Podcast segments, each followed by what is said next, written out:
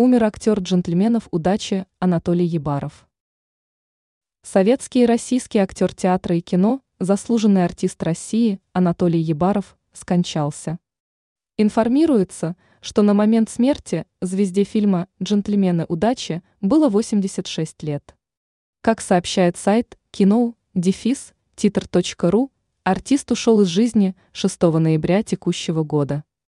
В настоящий момент не указывается, что именно стало причиной смерти актера. Безвременная кончина. Анатолий Ебаров за весь свой творческий путь снялся во множестве отечественных кинокартин. В числе работ актера значатся такие фильмы, как «Жили-были старик со старухой», «Бег», «Два капитана» и «Побег из тюрьмы». Однако наибольшую известность артист получил, появившись в картине «Джентльмены удачи».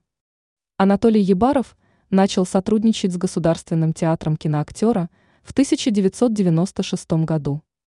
В тот же год актер был удостоен звания заслуженного артиста России. Кроме того, в 2011 году Яборову был представлен к награде Орден Дружбы.